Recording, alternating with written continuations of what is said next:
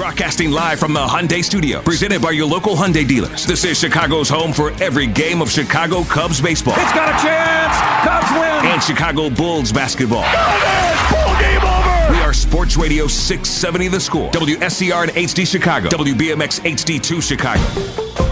And Odyssey Station. The Score! And this hour is being brought to you by Team Hochberg. Visit their website, five six david dot com. That's five six david dot com. And the top of the hour is being brought to you by DuckDuckGo. Privacy, simplify. Ray, let's go. Lawrence Holmes, noon to two on Sports Radio six seventy The Score and six seventy the score dot com in Odyssey Station. Can you dig it? Can you dig it? Can you dig it? two two to Eloy is hammered to left field. Hap turns and watches that one go over the wall. Wow. That got out of here quick. Line drive, solo homer for Eloy Jimenez. six five. Cubs lead the White Sox.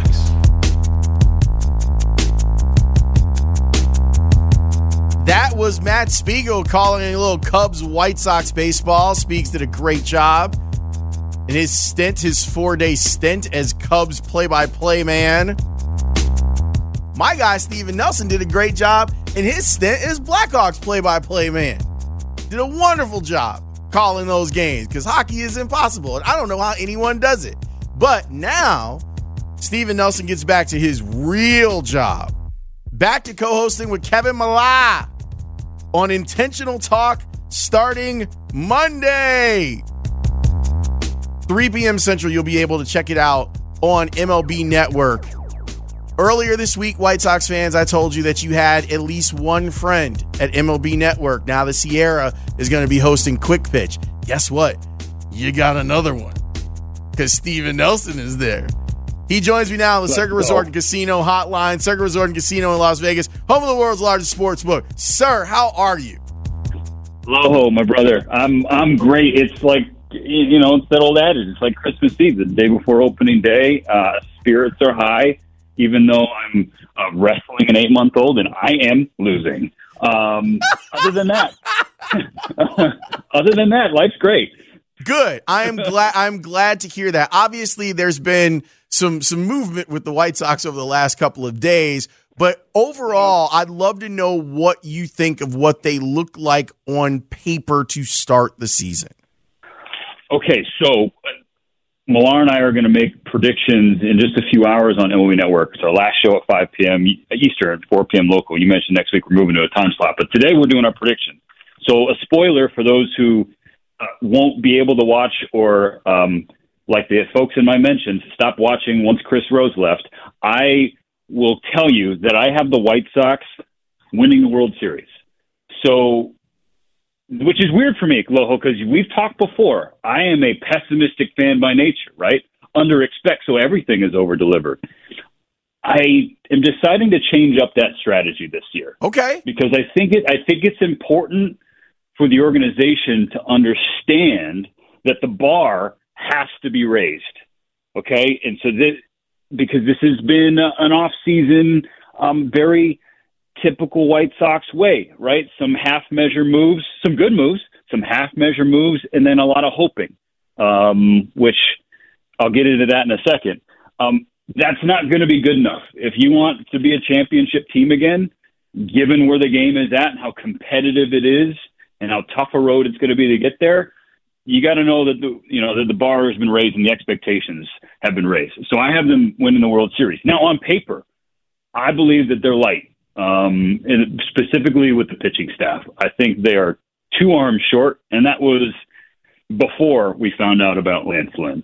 Uh, that was yeah, maybe one arm after Garrett Crochet, but now two. So that is what I'm a little concerned about this year. There are other fans who have a lot of faith in what is on the roster, and that's great. I hope that they're proven right. But one hundred sixty-two games, at least nine innings, that's about, what, one thousand four hundred fifty-eight, doing the math.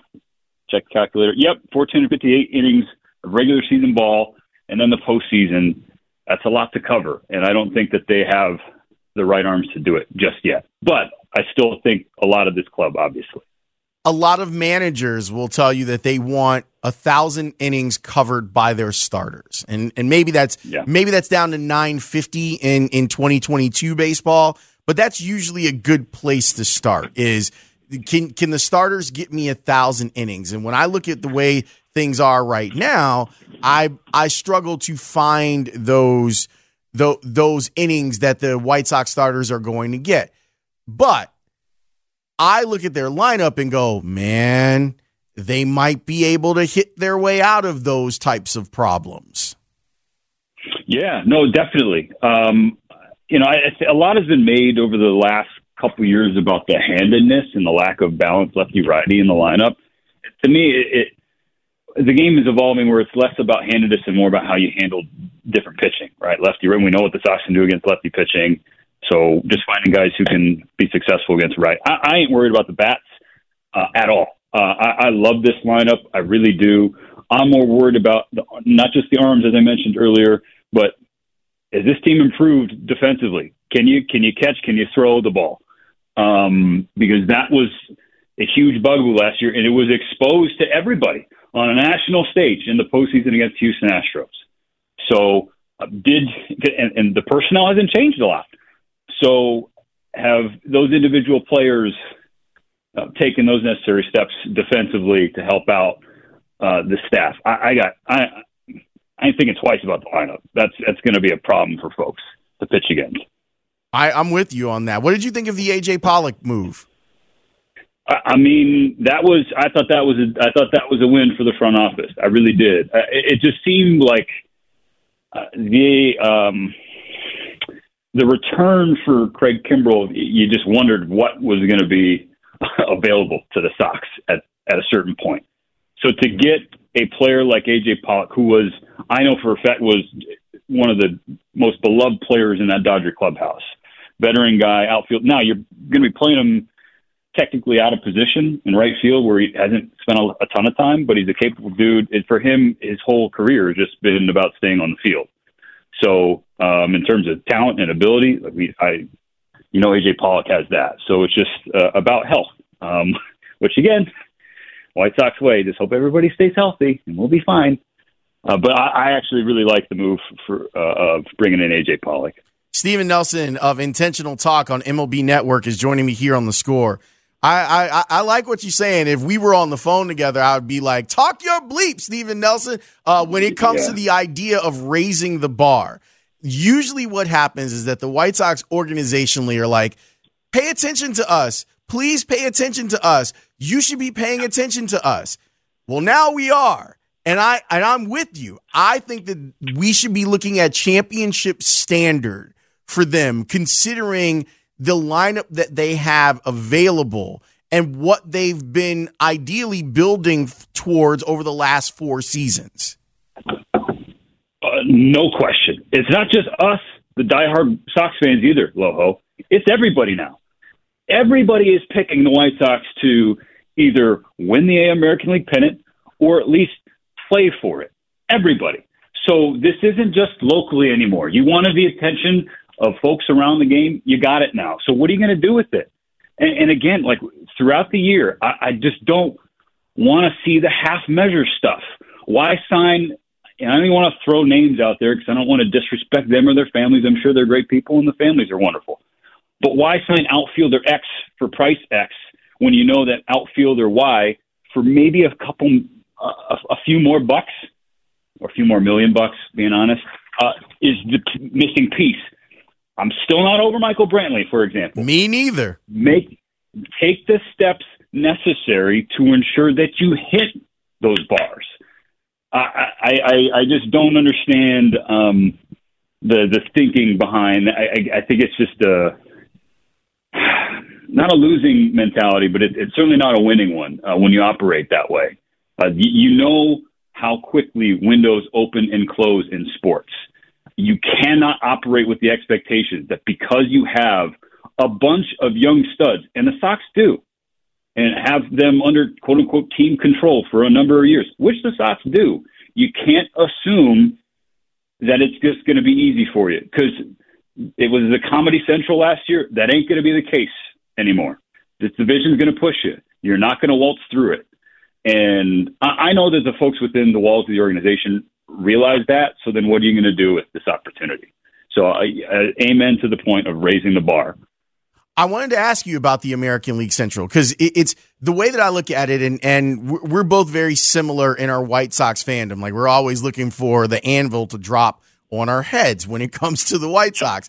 And for me, yeah. it's it's the incremental improvement of the rest of the American League Central, where maybe it is the difference between you splitting a four-game series, or maybe you surprisingly dropping a three-game series to Detroit or to Kansas City, and and cumulatively it adds up where you lost the game that you would have won against the Royals and the Twins and the Tigers last year, and then you're like, wait, why are we in a race with the Twins mm-hmm. at the end of the season?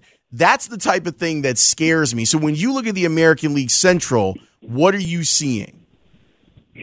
Um, I, I mentioned this uh, several times last season. Um, Detroit's the problem, and uh, that's not changing. If you if and if folks don't believe me, like, ah, the Tigers are trash and they're all young and whatever. If you take out their nine and twenty four start, an abysmal start last year, they were seven games above five hundred the West away, and the Sox saw firsthand how annoying they're going to be to play against. You have your culture changing manager in A J. Hinch, and he got his fingers in the organization a year ago. That's taken a hold. They were aggressive this offseason. They bring in Eduardo Rodriguez, which I think was one of the more underrated, underrated signings. I know Javi, Javi, Javi Baez is a polarizing um, player. Uh, you, you love him or you don't seem to care about him, but you, you know that he's going to be uh, one of the straws that stirs the drink within the clubhouse emotionally. I think they have Uh, the biggest Cy Young dark horse in the American League in Tarek Skubal. Um, and, and if he's not alone in being, you know, a young arm in that system. So I, I, I, that's an organization that uh, I have top of mind. Kansas City does everything right. They treat people right. And they're building up their organization. We're going to see Bobby Witt right out the gate. Uh, Cleveland is always going to pitch. It's just the most annoying thing. That's why I was like, when they traded a pitcher for Cesar Hernandez, like, you had to give him a pitcher. That's the one thing they do well, is develop those guys. But anyway, it, you know, they're uh, – and then Minnesota's not going to be a doormat like they were. They were the most disappointing team in baseball last year. That's not going to that's not going to be the case. Um, uh, again, I, I cannot see them having a year close to that bad here in two thousand twenty-two. So you put all those things together, this is not going to be just a yellow brick road for, for the White Sox back into the postseason. I was surprised by the Correa move. I love the creativity of the contract. I think it's a great contract for him, where he got all the opt-outs and he can he can look a- around and go, oh, they didn't do what they needed to do at the trade deadline. I'm going to go be a free agent again. I, I have to tell you, I was surprised that Minnesota was like, let's try this. And to me, that signals they feel like they're in a better position than what they were last year. Yes, there's no question. Uh, and it's an organization that was very aggressive this offseason. You know, trading Chase Petty, who was a fir- their first-round pick a year ago. I, I know our guy CeCe Sabathia, worked, he loves Chase Petty. Uh, he thinks that he's going to be an ace. Uh, so to move a guy like that, a talent like that, um, says a lot about what they believe Sonny Gray's going to bring to them right away. Um, and then Carlos Correa. Quick note on Correa. I, I, I heard this from a couple people, one of them being really reliable. Correa and the Cubs, there was a there was not just a little smoke there. There was a there was a huge offer thrown Carlos Correa's way in Chicago, but because of some representation issues, let's, let's say, with Correa and his camp, uh, that deal never came to pass. So that is why with those opt-outs, if I'm a Cub fan, I'm keeping an eye on the Minnesota Twins this year, because if they struggle and and Correa has a good year, let's put that one first. If Correa has a great year, you know he's opting out again, um, whether or not the t- Twins are good or not. Uh, I think that's something that'll be revisited uh, on the north side of Chicago, is Carlos Correa. But in the short term, right now he's in the American League Central with, playing for those annoying as hell Twins I hate him. I hate. I hate him. I, I, I don't. Man, I we don't brother, we are we are too much alike, man. Because that, like, that's the like that's the team that's still. Like I, I'm kind of, I'm kind of proud of what the Tigers have been doing. Like, and I love Javi and Miggy. So to me, like, I'm like, oh, that's cool what they're doing. I don't, I don't care for the Twins at all. And and seeing them be anywhere near competent makes me worried and angry. Yes, yes, them acquiring players that I love in in Gray and Correa, it's the worst thing for me because I can't love them anymore. I have to hate them with all my being. Um, so that's that's. Uh, that's going to be tough for me with those two specifically, but uh, yeah, I, I, I don't know what it is about the, the, the those stupid T C hats. They should go back to the M, by the way, but those T C hats, uh, just the you know the Michael Kadire and Jason Kubel and the list goes. Nick Punto, all of them, all of them. There's yeah, Tor- the, Torrey Hunter and, and he should have been a White Sox. Yes, he, he should have. I'm still upset about that. Well. Then there, there, there he is running over Jamie Burke again on repeat in our oh. mind. Stupid Maurer flipping doubles to the left center field gap all the time. Okay, we are, we are, we are worsening the vibes right now, Loho. We are bringing the vibes way down. Doug Mankiewicz and A J. Pollock no, before he no. was a White Sox. I've had about enough of it. Justin Morneau coming up with big home runs. I'm tired of them all. All of them. Minnesota Nice is the biggest, biggest line on the planet. Yeah.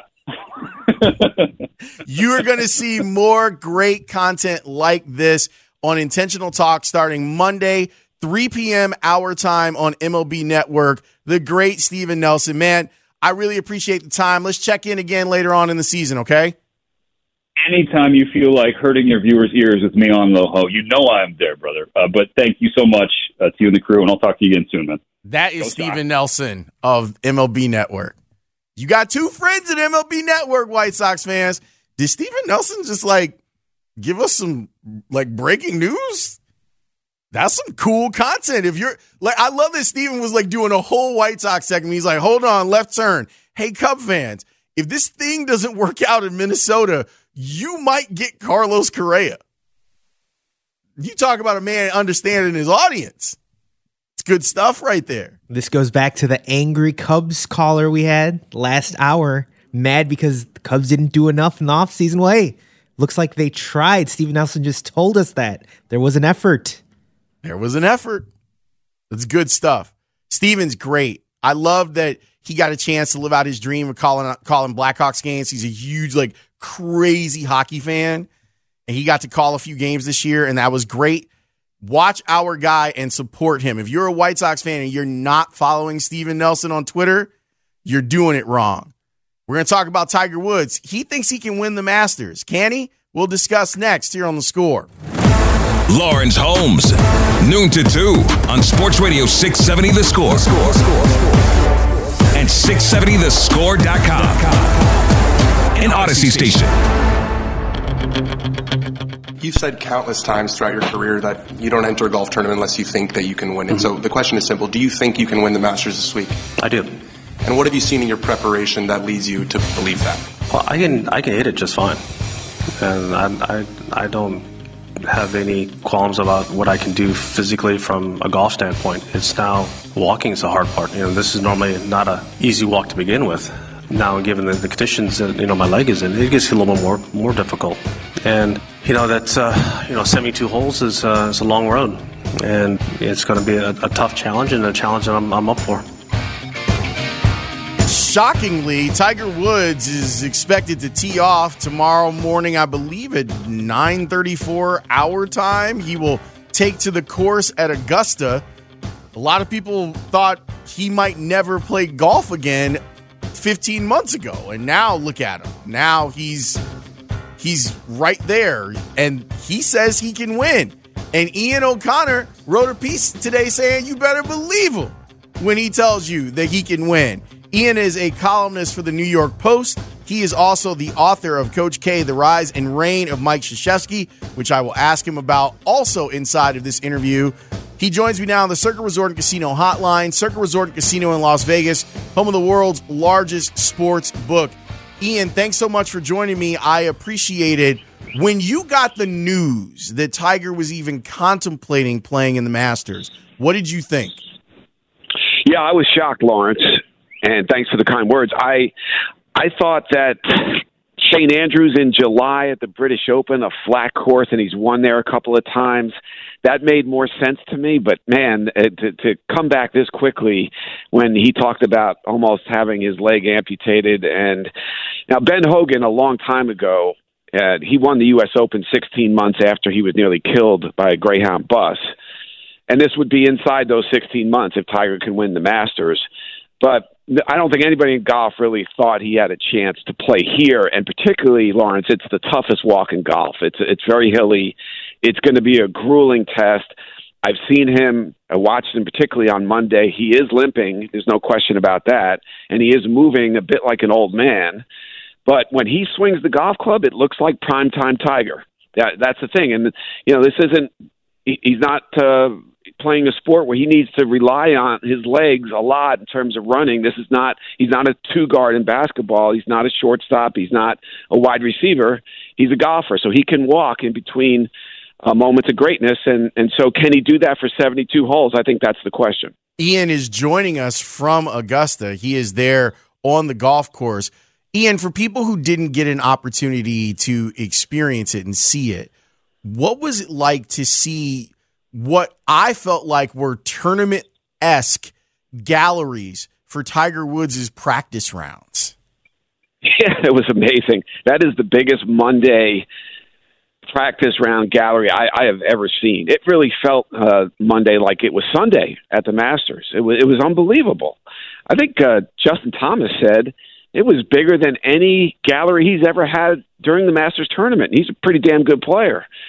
So It, it, the atmosphere was unbelievable, and I think people were just amazed that he was here. And when I don't think any sport has ever needed an athlete more than golf has needed Tiger Woods over the decades. I, you know, Michael Jordan, you could argue, but there was Magic and Bird before him, and then Kobe and LeBron to follow. I don't see any any Kobe and LeBrons here in golf that are going to follow this guy. There are some good players, but but nobody at that level. Yeah, I, I, think, I I wondered about that too. Like, I thought maybe D J might be that guy that he might be able to to to walk through and, and maybe be that. But you're right. Like, there isn't anything like the Tiger phenomenon. Yeah, nothing close to it. And I think you've seen that in the reaction here with the with the galleries, with with just everyone. He enhances this tournament, any tournament he plays in, to the nth degree. And and the fact that he came out and said he could win it. I don't think, and I know he's often said in the past, he'll never enter a tournament he doesn't believe he has a chance to win. And and so there maybe was that expectation. But he said it with conviction. And I, I think that people were expecting him to say, you know what, I'm going to manage my expectations this week and, and try to compete and try to contend on Sunday. But for him to say it the way he said it, and he has so much credibility, he deserves the benefit of the doubt in that context all the time, and that's why I wrote what I wrote. If he believes he can win, and I was here in two thousand nineteen, which was, I think, in thirty-six, thirty-seven years of doing this, the most incredible sporting event I've ever covered. If he believes he can do that three years later, then who am I to doubt him? Ian O'Connor of the New York Post is joining me here as we talk about Tiger Woods. Ian is live in Augusta as we speak. I know that it's seventy-two hundred yards. It's a lot of hills. But this is a course that Tiger knows really well. Does that part of it set up for him to be successful?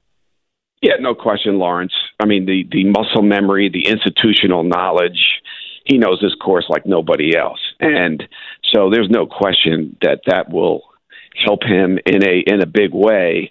And and I remember just, just asking him before two thousand nineteen if he felt that the, the four previous green jackets would, would help him as he tried to win number five, and of course it did.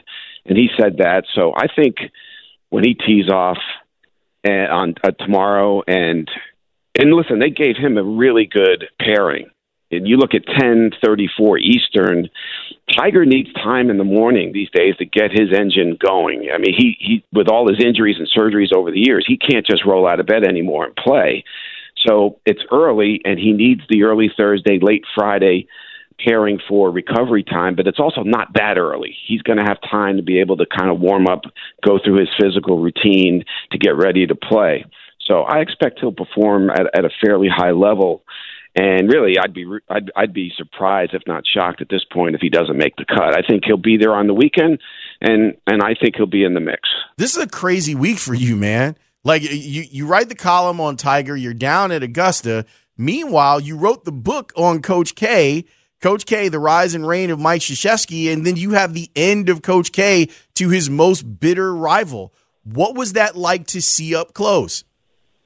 Well, it was amazing. I, I remember just sitting directly across Hubert Davis, the North Carolina coach, and just seeing how intensely engaged he was in every possession in that game. And then looking across at, at Coach K, who was sitting on a stool, and he, he wasn't a passive observer of the game, but you could see the distinct difference between the younger coach and the older coach. And it, it's amazing to believe that they've competed hundreds of times, and that's the first time they've ever met in an N C A A tournament game.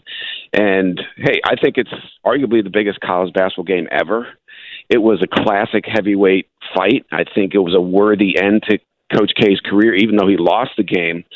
But, you know, with your audience, I, I think it's it's worth noting that, and I have a lot of this in my book, the Duke program was built. There's a lot of Chicago in that program and, and what he did. I think at, at his heart, at his core, Coach K was a street kid from Chicago, raised by parents who didn't have high school educations, who labored for wealthy people. And his own father had to change his last name to avoid discrimination from Krzyzewski to Cross. And so I think that really shaped him, and that was the competitive rage and fire within that really built that Duke program. It's really interesting to me, the juxtaposition of Coach K coming from those beginnings and then being dropped into an institution and an, an area that is is built on like familial wealth. I mean, I, I how did he navigate that, being the guy from the the kind of hard scrabble upbringing that that then goes into the military for upward mobility? That's a very good question, Lawrence. And when he got to Duke, there was, I think, in talking to people who were there, and we're talking nineteen eighty, there was a feeling among some like, oh, we're hiring this this Polish guy that we've never heard of. And early on, there was some really negative reaction to him. People wanted him fired. It wasn't based on interviews I conducted solely on results, although when you look at the fact that Dean Smith in eighty-two was winning a national title next door, in eighty-three Jim Valvano was winning a national title next door, and then you have Mike losing at home to Wagner. I mean, that was that was part of it. But I, I think that uh, just as a street fighter and and someone who really came from a blue-collar background, he just did it with competitive fire, and he refused to be defeated. He refused to be fired, frankly, and was able to just find a way in recruiting, getting Johnny Dawkins, which really changed the whole thing for him. And finally, he was able to put some talent on the floor that could match up with what Dean Smith was putting on the floor at North Carolina. But I think a lot of people are surprised when they are around him when he's coaching a game for the first time. He's the most profane coach in any sport I've ever heard in thirty-seven years of doing this. I mean, when you sit when you sit behind that Duke bench for the first time, you are blown away by the profanity. Now, I think in later years he toned it down a little, but he he he's a street fighter. He's a street kid, and I think a lot of people are surprised by that when they encounter that side of him for the first time. Well, Ian, I'm really looking forward to reading the book. Uh, thanks so much for sending me a copy, and when I'm done with it, I want to have you back on so we can discuss more. Hey, anytime, and if you need me later in this tournament, Uh, give me a shout. Thanks, Lawrence. You got it. That is Ian O'Connor of the New York Post. And his book is called Coach K, The Rise and Reign of Mike Krzyzewski. That's a really interesting part of Coach K's background. Like, you're you're the dude. Like, it's almost like Fresh Prince of Bel-Air, you know? He had to fight for everything to get into the Army, like to be a cadet. And then it's like, oh, here... Here's this job at this private institution where there's a lot of money being thrown around. I have every sports book that I've read this year has been a basketball book. It's, it's nuts. Very, very crazy. Speaking of basketball, um, we do two minute reports for every Bulls games, even the bad ones. It's time for the two-minute report. Two minutes. What? Not one, but two. Oh, say less. It's time for the two-minute report on the Lawrence Holmes Show. Can't wait. It's the Bulls and the Bucks, the fourth and final meeting between the two teams. Here come the Bucks. Giannis, couple of bounce on the dribble. Left-hand dribble drive, cuts in the lane. Too easy with the left-hand cut to the rim. And we've got a timeout, sixty-two forty-eight Milwaukee. Middleton leaves it for Giannis. Oh, wow. Uh, Giannis didn't really... Didn't even jump. He barely had a jump. Yeah, it was like Plastic Man. Uh, the Greek freak living up to the reputation and name. Giannis on a pump and a drive and the finish right in the chest of Vucevic on the right side. ninety-eight eighty-two Milwaukee. Holiday to Giannis, and he puts it in and a foul. A tough clutch move by Giannis. And it's it's just like those those little bitty things right there on the, just watch this pick and roll. You got to know who's right. See, you see Caruso tried to anticipate and go over the top, yep. which trying to, you know, basically trying to make a play and gets caught cheating, and then it becomes a two-on-one break. Two all-stars coming down the floor. This is a tough, it's tough to stop. And this game is over as the Milwaukee Bucks sweep the season series. And with a one twenty-seven to one oh six victory over the Bulls, now having won sixteen of the last seventeen games. And the Bulls make the playoffs, that's the good news, but they slip to the sixth seed in the Eastern Conference. I mean, as long as the opportunity is there, it's a chance. It would be different if, you know, we wasn't making it and we'd be talking about next year. You know, so for us still to have a chance and have an opportunity to pick it up and use these next couple games to be going in the right right direction at the right time. That's what it's all about. You know, as long as you're playing good basketball at the right time with opportunity, it's still in front of you. Um, any anything can happen. So, you know, you always kind of look at it from a positive point of view. Highlights courtesy of The Score. Chuck on the call last night. Last night was upsetting, man. Like it, I wasn't expecting the Bulls to beat the Bucks, because the Bucks are clearly better than them. But most of the, the games that they've played against Milwaukee have been close games. Milwaukee last night wasn't even really trying. Like that's what bothered me the most. Like it, it was, it was silly fouls and silly turnovers for the, the Bulls early on in that game.